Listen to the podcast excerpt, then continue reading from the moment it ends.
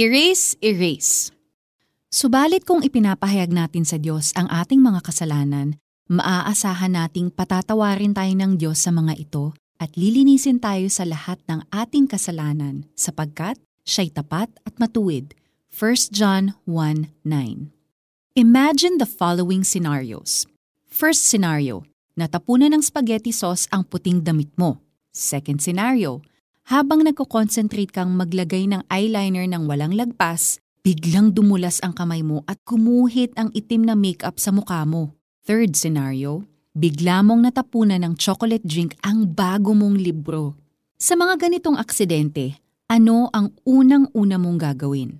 Malamang, ang sagot mo ay burahin or linisin ang mantsa, tama ba?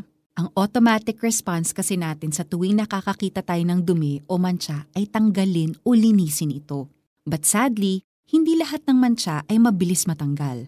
Worse, may mga iba din na nagiging permanent stain. Nevertheless, agad-agad nating sinusubukang tanggalin ang dumi. Bakit? Dahil kapag natuyo at tumigas na ang mantsa, ay mas mahirap na itong alisin. Ganito din ba tayo kabilis magtanggal at maglinis ng ating puso't isip dahil sa kasalanan? Ironically, minsan, kung gaano tayo kabilis magtanggal ng makeup na lumagpas o ng dumi sa sapatos, ay siya namang bagal nating mag-confess at mag-repent sa ating mga kasalanan. At dahil pinatatagal natin ang sin sa ating mga puso, tulad ng mantsa sa damit, nararamdaman natin na mahirap ng alisin at iwasan ang ibang kasalanan. Hindi natin mapatawad ang ating sarili at iniisip natin na baka hindi na tayo mapatawad ni Lord. Pero kasinungalingan ito.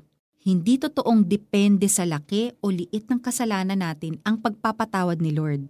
Lahat ng kasalanan ay pinatawad na ng Diyos dahil sa dugo ni Jesus. Sinasabi yan sa Efeso 1:7 at mga Hebreo 9:22. Binayaran na niya ang lahat ng kasalanan sa krus ng Kalbaryo. Ang sabi sa 1 John 1:9, subalit kung ipinapahayag natin sa Diyos ang ating mga kasalanan, maaasahan nating patatawarin tayo ng Diyos sa mga ito at lilinisin tayo sa lahat ng ating kasalanan sapagkat siya'y tapat at matuwid. Malinaw na malinaw! Mararanasan natin ang pagpapatawad ni Lord kung aaminin natin sa Kanya ang ating kasalanan. Buburahin din ni Lord ang dumi sa ating mga puso at isip na parang hindi tayo nakagawa ng kasalanan.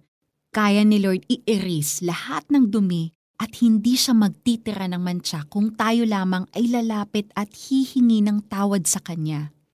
Lord, inaamin ko po na ako ay nagkasala laban sa inyo. Salamat na dahil sa dugo ni Jesus, pinatawad na ninyo ako at patuloy na nililinis ang puso't isip ko.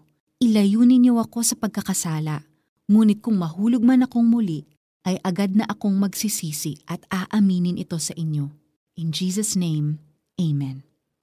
Para sa application, maging conscious lagi na dahil sa dugo ni Jesus ay napatawad na ang inyong mga kasalanan.